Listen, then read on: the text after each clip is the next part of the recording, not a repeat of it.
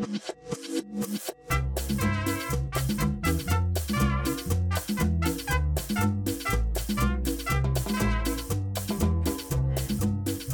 a todos y bienvenidos al noveno episodio del podcast Español Intermedio.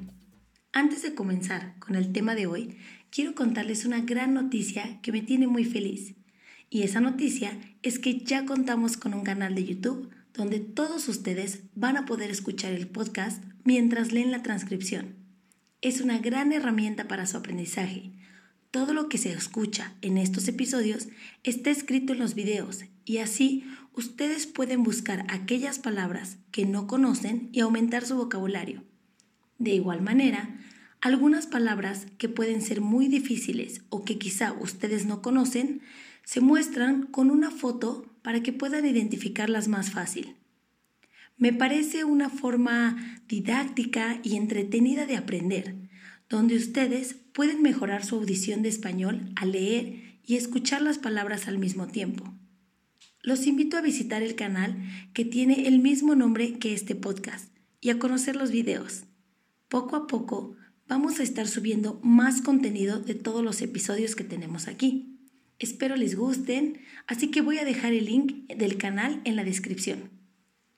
Ahora bien, el día de hoy voy a platicar con ustedes sobre el estado más grande de México, un lugar muy poco conocido por los turistas, pero con mucha cultura, tradición y naturaleza. Hoy vamos a hablar de Chihuahua. No, no del perro Chihuahua, sino del estado de Chihuahua, que está al norte del país en la frontera con Estados Unidos. Un lugar de clima extremoso donde puedes tener temperaturas bajo cero en invierno y un calor terrible en verano. Es de los pocos lugares en México donde podemos tener nieve y temperaturas mayores a los 40 grados en el mismo año. Un lugar con mucha historia de lucha, buenas bebidas y paisajes hermosos. ¿Sabías que las margaritas, esas bebidas con tequila que tanto te gustan, fueron hechas en Chihuahua? Esa bebida de sabores muy exitosa en muchas playas mexicanas nació en este estado. Y aunque las margaritas se preparan con tequila, en Chihuahua tenemos el sotol, que es una bebida muy parecida al tequila y al mezcal, y que también se obtiene del agave, pero que tiene un sabor diferente. El sotol es la bebida original del estado. El agave que se usa tiene que crecer por 15 años antes de ser alcohol. Existen muchas marcas de sotol y algunas hacen crema de sotol que es muy parecida a la bebida del Baileys, una de mis favoritas para tomar con hielo. El sotol está comenzando a ser cada vez más famoso en todo el país, así como la gastronomía de este estado. La carne de Chihuahua es muy famosa porque tiene muy buena calidad. Los chihuahuenses, como se le llama a las personas que viven ahí, cocinan un plato con carne que se llama discada. Un típico platillo de Chihuahua que contiene carne, chorizo, jitomate y cerveza. Se llama así porque se cocina sobre un disco muy grande. Otra comida que tiene un significado importante en Chihuahua son las manzanas y las nueces. Hay un tipo de nuez que se llama pecanera y Chihuahua es el productor número uno a nivel mundial de este tipo de nuez. Asimismo, el 89% de las manzanas que se comen en México se producen ahí. Se dice que las mejores manzanas vienen de Ciudad Cuauhtémoc, en Chihuahua, una ciudad que no solo es famosa por sus manzanas de buena calidad, sino también por sus quesos menonitas y su cultura. La cultura de esta ciudad está formada por los mexicanos, los rarámuris y los menonitas. Vamos a hablar primero de los menonitas, ya que Ciudad Cuauhtémoc tiene la mayor comunidad de menonitas en el mundo. Su país de origen es Suiza, pero actualmente ya existen grupos menonitas en todo el mundo.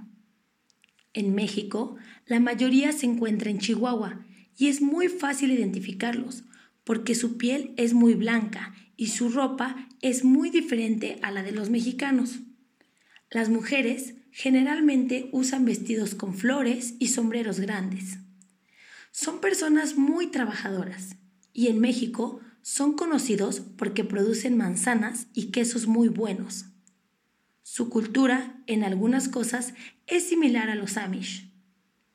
Otro grupo de personas que viven en este estado son los Rarámuris, el grupo indígena originario de esta zona del país, o como a mí me gusta llamarlos, los fantasmas que corren.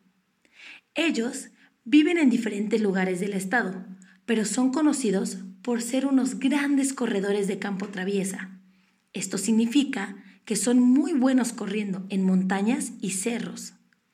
El nombre Rarámuri significa corredores a pie y muchos de ellos participan en carreras alrededor del mundo.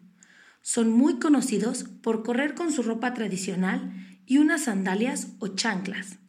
Ellos no corren con tenis. Las mujeres también son corredoras famosas y ellas corren con sus vestidos que generalmente son un poco pesados. Tener la oportunidad de verlos correr es algo maravilloso. Sus pies son como alas y no hay duda de que en algunos momentos vuelan entre las montañas. Esas montañas en las que viven muchos rarámuris son las famosas barrancas del cobre. Una barranca es como un cañón.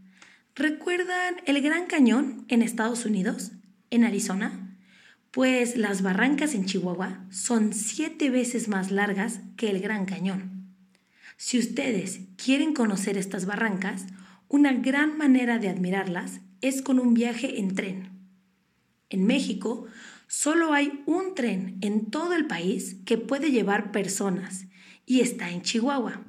Se llama Chepe tiene un recorrido de 15 horas, pero ustedes pueden parar en los lugares que más les gusten y pasar la noche en los hoteles que te permiten ver las barrancas de noche y de día desde sus terrazas.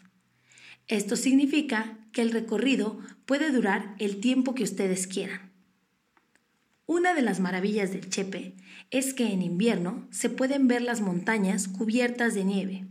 Chihuahua es de los pocos lugares que tiene nieve en invierno. Claro, una maravilla para la mayoría de los mexicanos que estamos acostumbrados a vivir con calor casi todo el año.